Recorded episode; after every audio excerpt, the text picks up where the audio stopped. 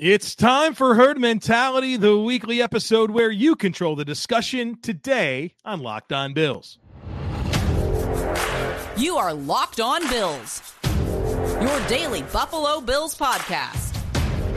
Part of the Locked On Podcast Network, your team every day.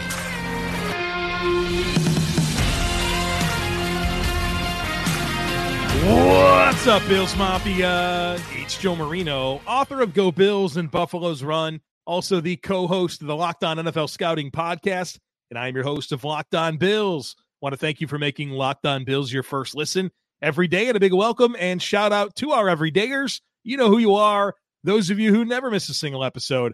I appreciate y'all being here very, very much. I'd also like to invite you to subscribe or follow for free on YouTube or wherever you listen to podcasts. We're part of the Locked On Podcast Network, your team every day. Today's episode is brought to you by FanDuel. Make every moment more. Right now, new customers can get $150 in bonus bets with any winning $5 money line bet. That's $150 if your team wins. So visit FanDuel.com/LockedOn to get started. Well, folks, we're going to do Herd Mentality for this episode. Our next conversation will be the All-22 review, where I'm really going to break down that Bills-Patriots game, particularly the passing offense for the Buffalo Bills, and see what we can uncover there with all the issues that it's having. But I want to do Herd Mentality first, just so that I have plenty of time to do the All-22 review. I got the tape a little bit later than I wanted to on Monday, and you know, it's just all about timing. And so I want to get this episode out, then we'll focus on the All-22 review, then we'll focus on the Miami Dolphins. And so today will be Herd Mentality. Got a lot of great stuff to get into, but before we do, I would like to talk about the playoff scenarios for the Buffalo Bills. The Bills can be the 2 seed in the AFC, they could be the 6 or the 7 seed in the AFC, or they could not make the playoffs at all. So let's talk about those scenarios. And we'll first acknowledge that the Bills are playing the Dolphins in Week 18, Sunday Night Football in Miami. The NFL leaves all of the Week 18 games unscheduled. That way they can schedule it how they want based on the implications of the games. And of course, with what's on the line for Bills Dolphins, makes a lot of sense for that to be a signature primetime game for the NFL. And it's actually going to be the last regular season game for the entire league this season. And so that'll be Sunday Night Football in Miami. So let's talk about the consequences here. If the Bills win that game, if they beat the Miami Dolphins, they are the AFC East champions for the 4th consecutive season, and they are also the number 2 seed in the AFC. That's what happens. If they win, they're the 2 seed. If they lose, there's still a chance that they could go to the postseason. They just need some help. So what help do they need? Well, the first piece of help that they could get is on Saturday afternoon, 4:30 p.m. Eastern time, Ravens and Steelers play. If the Steelers lose, if the Ravens beat the Steelers, then the Bills clinch a postseason berth. Now, we'll see what the Ravens do in this game. They've already clinched the number 1 seed. I'm sure you're not going to see Lamar Jackson. So we'll see. And obviously the Ravens might have some motivation here to not allow the Bills to get into the postseason. And the way that they could do that is by not winning the game. So I'm concerned about that. I'm concerned that Baltimore could have us, the Bills, on their minds and realize that, hey, it's probably best if they're not part of our problem in the postseason, and the Steelers wind up winning that game. We'll see. But if the Ravens do beat the Steelers, the Bills clinch a playoff spot. We'll still need to see the result of Bills Dolphins to know if it's the 2, the 6, or the 7. But part of the path for the Bills to lose to Miami and still get to the postseason is the Ravens beating the Steelers. The other piece is on Sunday afternoon, 1 o'clock, Jaguars-Titans. If the Jaguars lose that game and the Titans win, the Bills will clinch a postseason berth regardless of what happens on Sunday Night Football between the Bills and Dolphins. So there's a chance the Bills could clinch on Saturday. There's a chance that they could clinch on Sunday afternoon, and of course there's a chance they could clinch on Sunday night. But win and you're the 2 seed, lose and you need either the Steelers to lose to the Ravens or for the Jaguars to lose to the Titans. That's what's on the line. Obviously, you'd love to just win the game and be the 2 seed and not have to deal with the help component of this. But there's 3 different things that can happen. They could be the 1 seed, they could be a 6 or 7 seed, or they could be out of the playoffs. If the Bills lose to the Dolphins, if the Steelers beat the Ravens, if the Jaguars beat the Titans, if all 3 things happen, the Bills are done. So we'll see what happens. All right, let's get into these outstanding herd mentality items. And the first one is from Suburban Driving, who says, I am psyched the Bills are playing the Dolphins at night versus the afternoon. This should alleviate heat issues. Think this helps us. All right, so as we know, the Bills are playing the Dolphins in Week 18. And the game is on Sunday night, which means it will be dark. And one of the Dolphins' best advantages is the design of Hard Rock Stadium that puts the visiting team in direct sunlight if you play in the afternoon. This game being played at night certainly takes that piece of it away.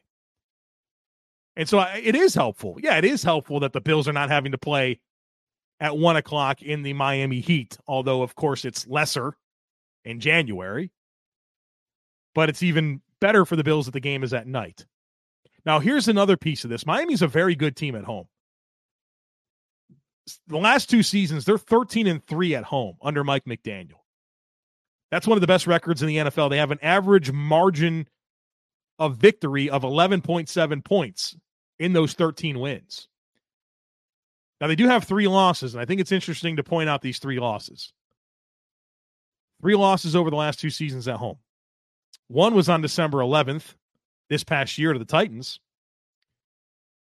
That was actually a Monday night game. One was December 25th to the Green Bay Packers. And one was October 16th, where they did not have Tua Tungaboloa available to the game against the Minnesota Vikings. So the 2 games that they've lost at home with Tua as their quarterback have been December games. That heat, that stadium design is a big advantage for the Miami Dolphins. And they won't have that. Again, 13-3 at home over the last 2 years. There are 3 losses, one without Tua in October against the Vikings. And the other 2 December games, December 11th, Monday Night Football against the Titans, December 25th last year against the Green Bay Packers. So yeah, this is notable. And the other piece that's helpful for Miami being at home outside of the obvious home field advantage is the style of football that they play offensively, which is timing-based, it's pre-snap motion-based, and when they can be at home and things are more quiet in a more controlled environment, that helps them. The Miami Dolphins have lost 4 games this year, 3 on the road, 1 in Buffalo, of course, last week in Baltimore, and then in Philadelphia. So this is one of those teams that just the way that they're structured, it lends itself to being very good at home. And so not only do you want to take advantage of this being a night game in December, but also for the big picture in the playoffs, you don't want the Miami Dolphins to be the 2 seed because more than likely if the Dolphins are the 2 seed and they win the game and the Bills somehow get in, you're probably going to either play them or you're going to have to go to Arrowhead.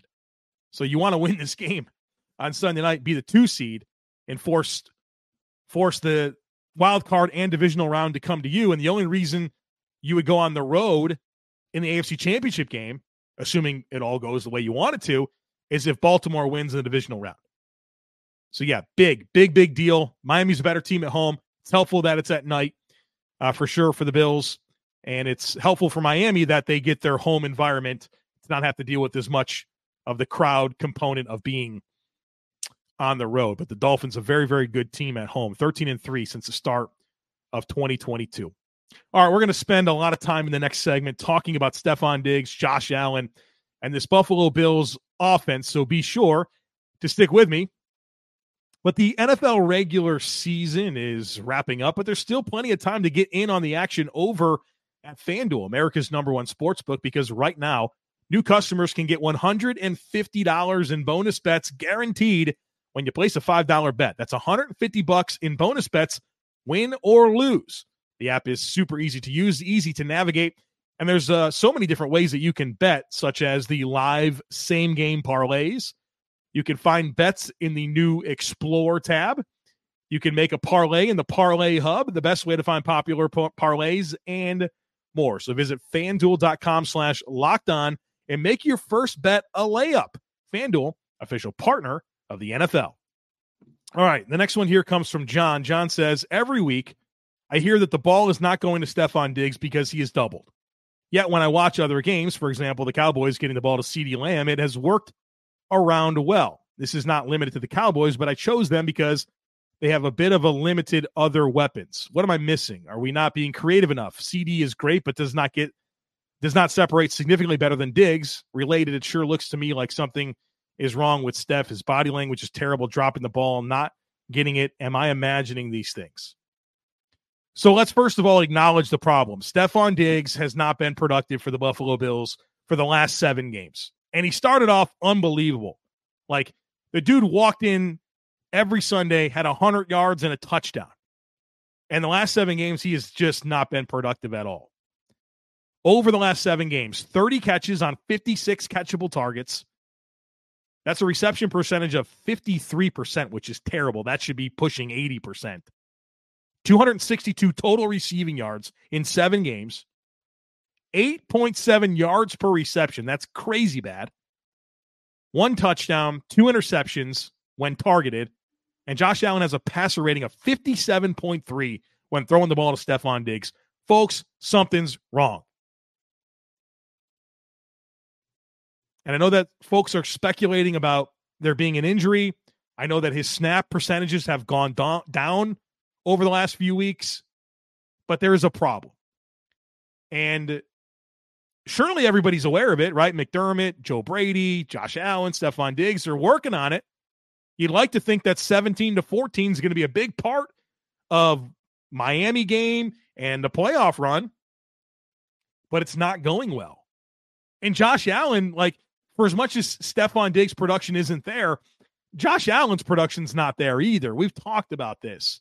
And the thing that really bothers me about Josh Allen's production is how his splits stack up when he's not even pressured, facing no pressure. Josh Allen, over the last 4 games, when facing no pressure, is dead last in the NFL in completion percentage and passer rating. Now, the silver lining is that the Bills are 4-0.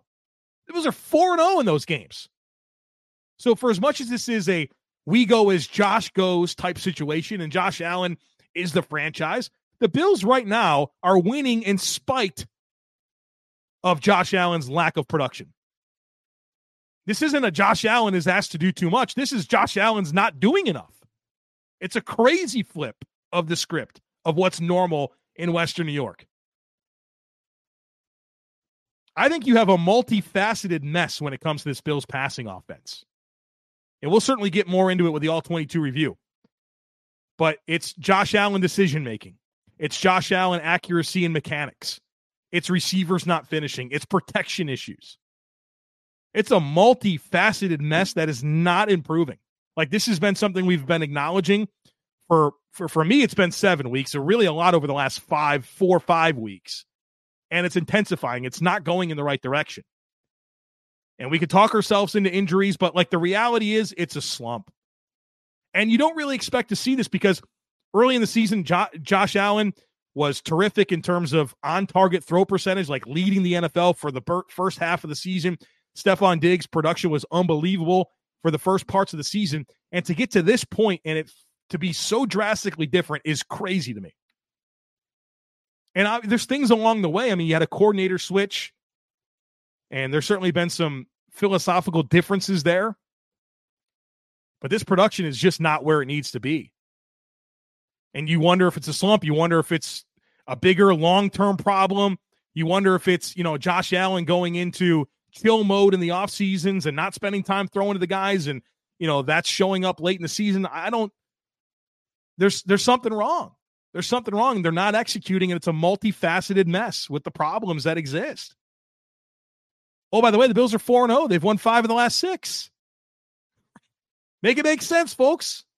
Make it make sense. So, yeah, it's tough to reconcile. It's frustrating. It's not one thing.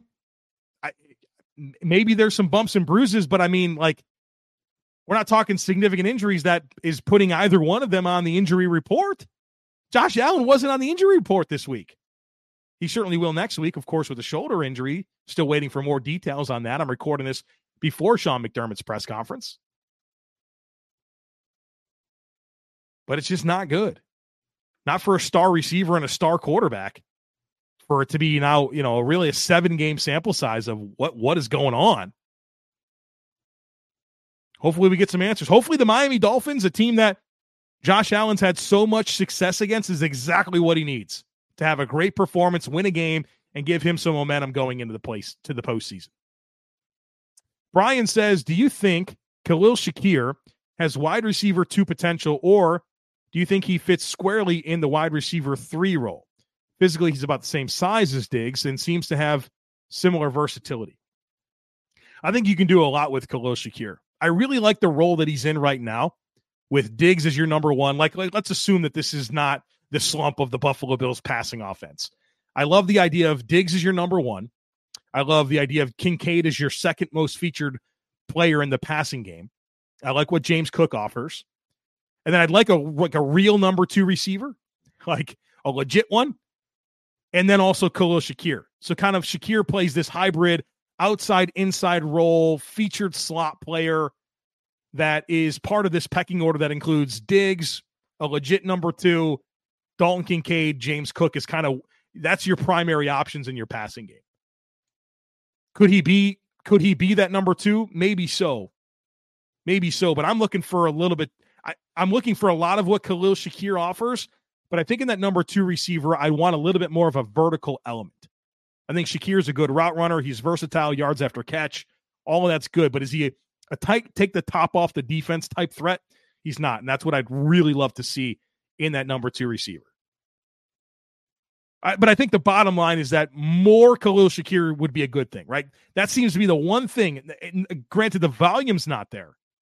But if there's anything that's consistent when it happens for this Bills passing offense, it's Josh Allen throwing the ball to Khalil Shakir. And I would lean into that right now. Because like we just established, there's not a whole lot else working. Throw the ball to Khalil Shakir. Alex says, wondering if you could talk about your confidence level in Joe Brady. Do you still see things that you like? Do you think he needs to install his own offense in the offseason in order for the offense to take another step? So I started off just really hot, loving everything with Joe Brady. And of course, the last few weeks have made it tough for me to really cling to that. There's things that I like. I like the use of motion. I like the run game. I like the energy that the team plays with, that he's running the offense. You can feel that. But like I said already, the passing game is a multifaceted mess, and I don't know how much of it's Joe Brady. I think Joe Brady has fine plays and concepts. I think there's some execution problems. There's protection issues. There's drops. There's Josh Allen, the way he's seeing it, issues.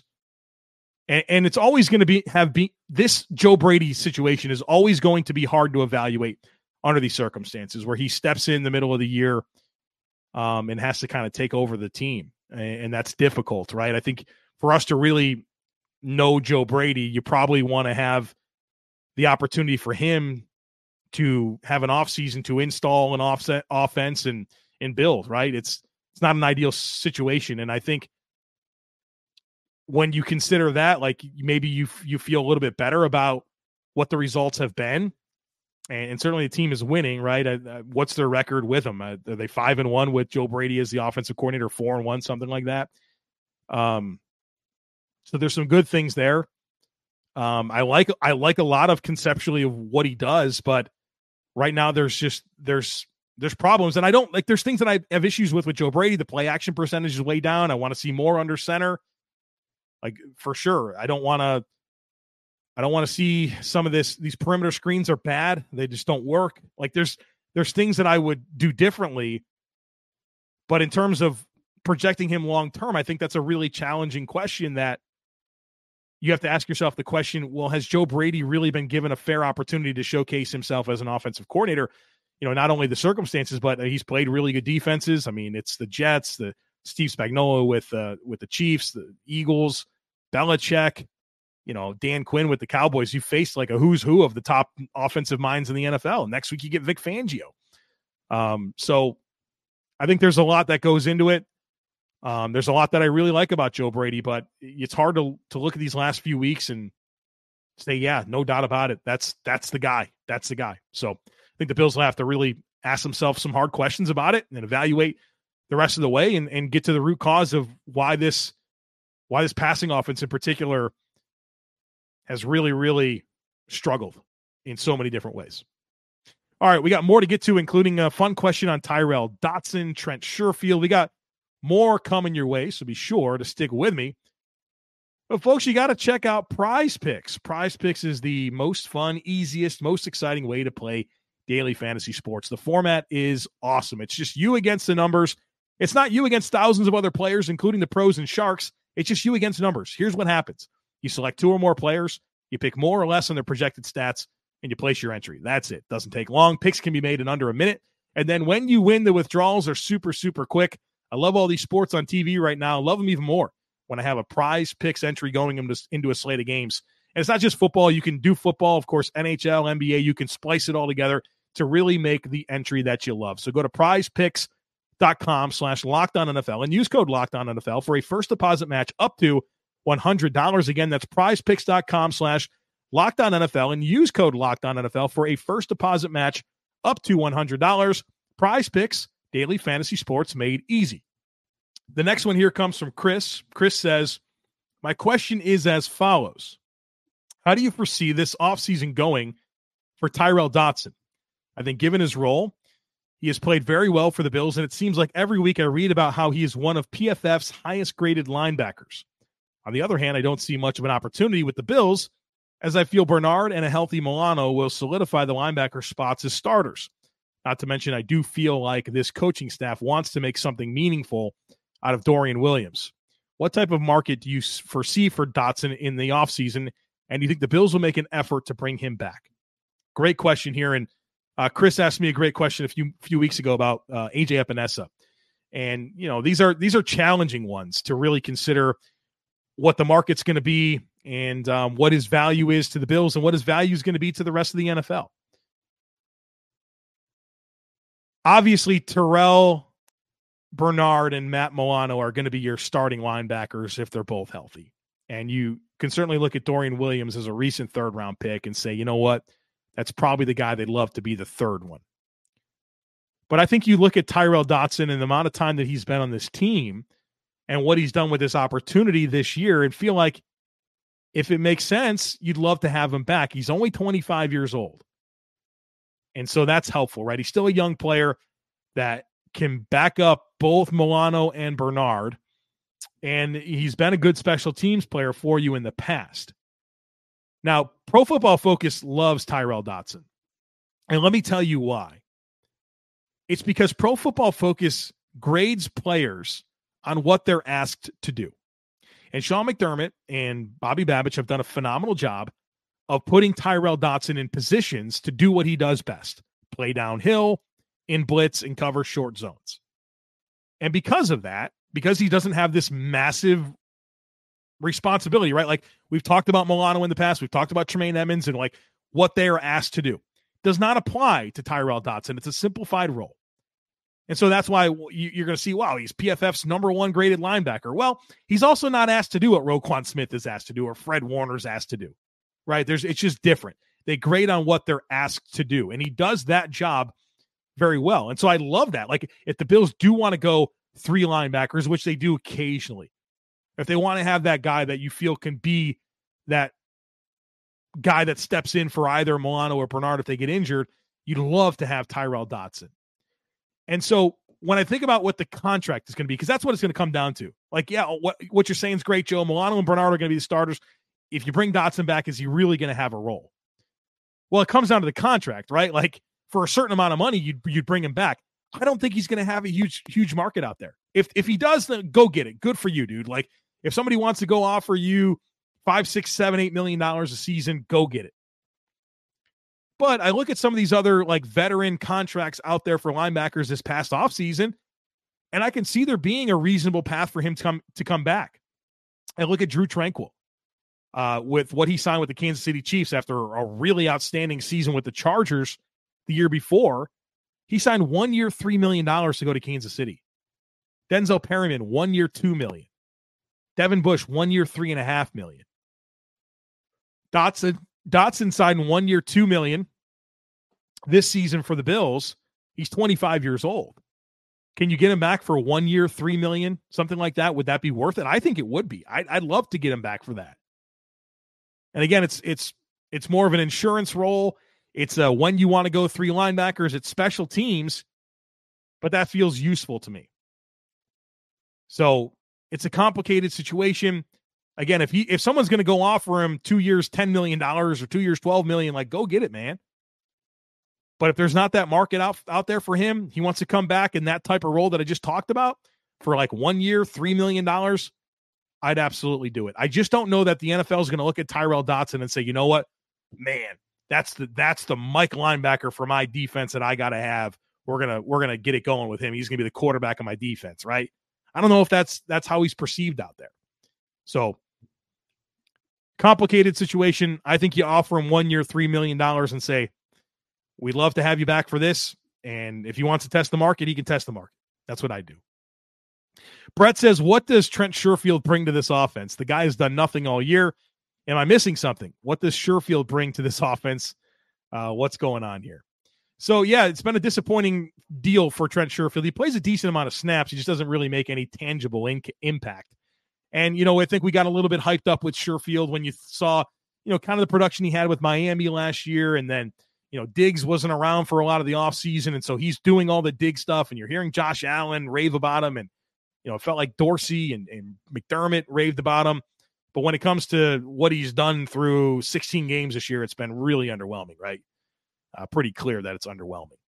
So what does he bring? And so what I've done here is I've gone to my notes for when the Bills signed Trent Sherfield.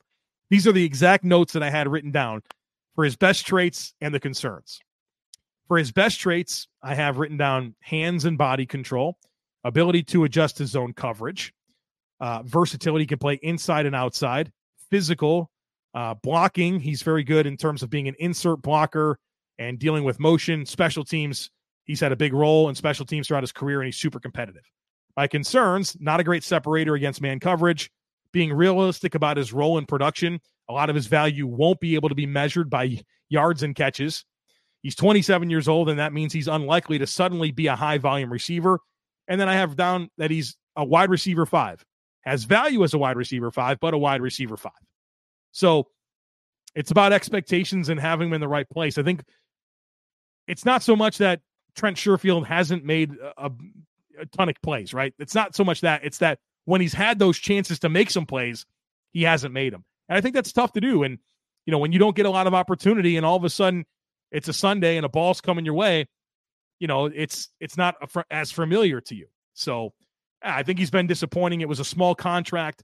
I think he's provided some blocking. I think he's been, you know, that fourth receiver, but I don't think you look at the signing and feel like, yeah, you know what? That was a steal, right? It just hasn't been great. Next one here comes from Mike. Mike says, is Joe Brady throwing all kinds of looks at opposing D's in prep for the playoffs? Is he trying to make it tough for playoff opponents to game plan for? I don't think so. The Bills, here's the deal. Like, the Bills haven't even clinched a playoff spot, and there's a path for them to not make the playoffs. I think Joe Brady's doing everything that he can every week to put together the best game plan and call the best game he can. I think that's what it is. You can't bank on all this material to be used at a later time when you got to get to that later time. So I don't buy that at all. I think Joe Brady's every week putting what he can out there in hopes to win that game. I just don't think that they're in that position to holster anything, right? They had to win all these games. They had to win 5 of the last 6. They had to win the last 4 to be in position next week to have a chance at the playoffs. So there couldn't be any holstering. That just wouldn't really work out. All right, folks, there you have it. Really enjoyed this, and I'm looking forward to the All-22 review and our next conversation. I promise you that's what we're going to do. I will spend all day in the tape. Our Discord, Locked On Bills Subtext community is going to see all those clips, so check it out. Join the Locked On Bills Subtext community. I've been talking about it for a long time here. You'll be part of our Discord. You'll be part of our subtext. It's going to be really cool. Get one-on-one text messaging conversations with me. I send out live updates during games. I send out my first reaction to all major Bills news, but you also get into our Discord channel where you can see the all 22 clips where I break them down and really share what I'm seeing. So if you want to join the Locked On Bills subtext community, there's a link in today's show notes to join. So check that out and become part of that. And also looking forward to, after that, focusing in on a big Week 18 game with the Miami Dolphins. Of course, we'll talk to Kyle Krabs for our crossover discussion, do the full primer, all the things that we do to get ready for a big, big game on Sunday night. So don't miss anything. Make sure that you're subscribed. Would love it if you took a second to rate, review, and share the podcast. Have a great rest of your day. Go Bills, and I look forward to catching up with you again tomorrow.